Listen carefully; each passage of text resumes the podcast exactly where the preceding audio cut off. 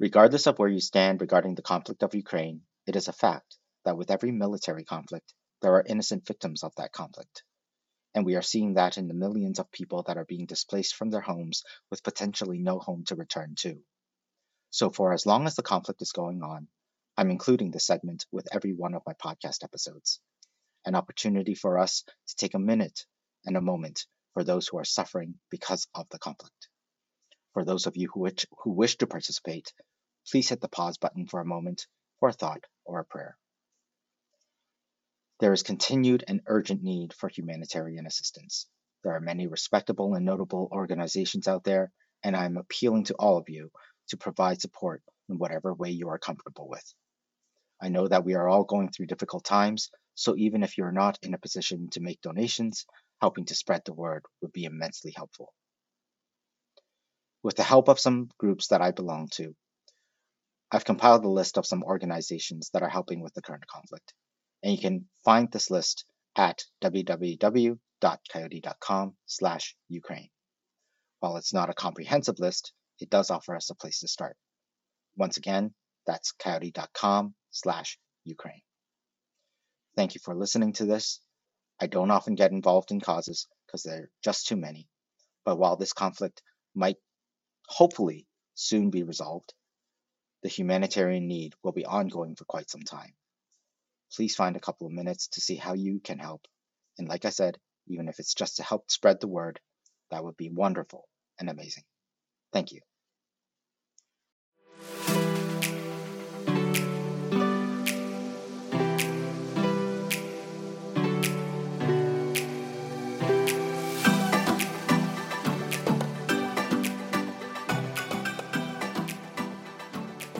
Marketing can be daunting. At the end of the day, marketing takes a combination of time and money, both of which are resource scarcities that small business operators face.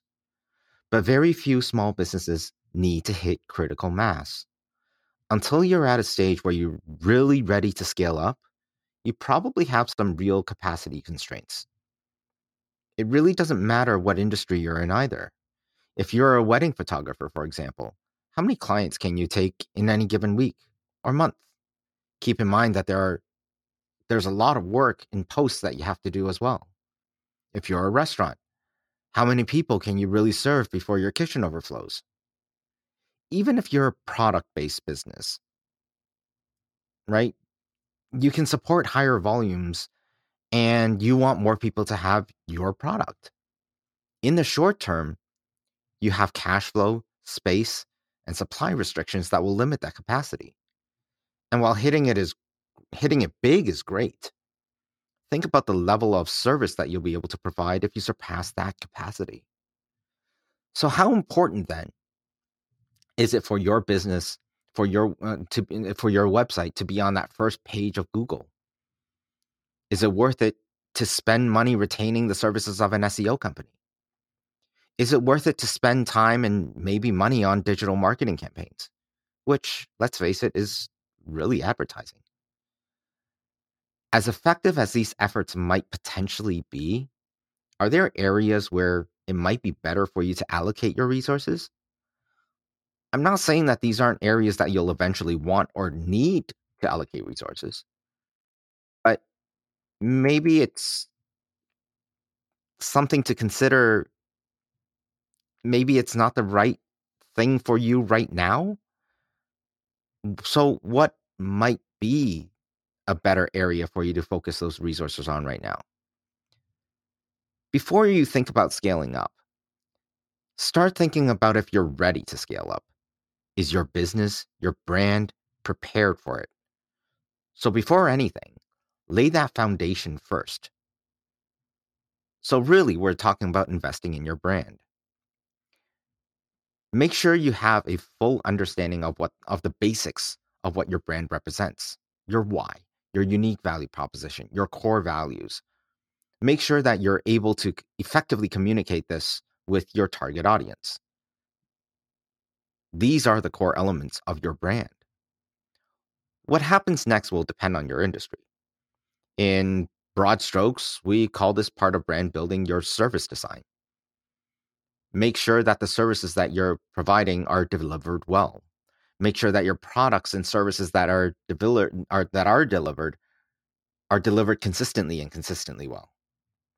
Make sure that the experience is consistent throughout. Are you starting to kind of feel what I'm getting at here? If you have a restaurant, this means your signage, the ambiance, the decor, the food quality, the plating, your wait staff, everything that has to do with providing your patrons with a positive experience at your restaurant. From there, take a look at your website. As James Hipkin mentioned in an earlier episode of our podcast this season, your website is the most valuable digital asset that you own. It is the hub of all your marketing efforts.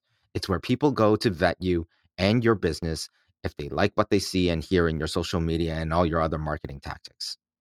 Does the look, feel, and messaging reflect your brand? Does it help people move forward in their decision making process?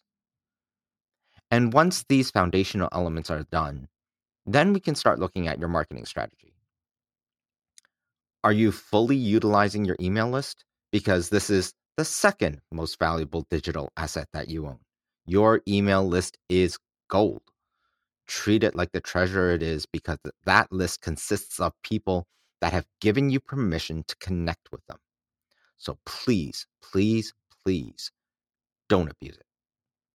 If you're using automation, please make sure that you're that you're segmenting your groups thoroughly so that you're speaking specifically to that specific audience. But I digress. Email marketing should be a part of your content marketing. Putting together a podcast, social media, blogs, newsletters, videos. Not only are these vehicles helping to communicate your message, but it goes back to investing in your brand because it helps people to understand your values. It elevates your position of authority and it reminds people of your existence, which means at the same time, you're investing your brand, you're investing in your brand by engaging in these endeavors. In essence, if you invest in your brand, you are by extension marketing, and you're therefore not wasting resources to do so. You might want to do it yourself, whereby you're investing your time, or bring in experts to help. It's kind of like cutting your own hair.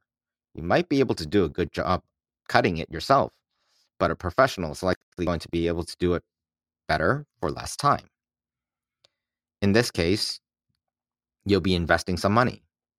So, if you're going to be allocating resources, invest in your brand.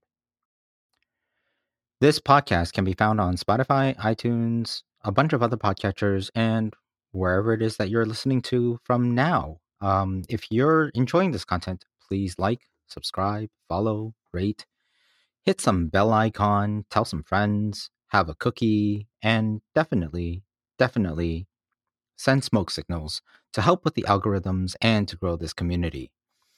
And please let us know your suggestions about things that you'd like for us to talk about, or if you just want to chat.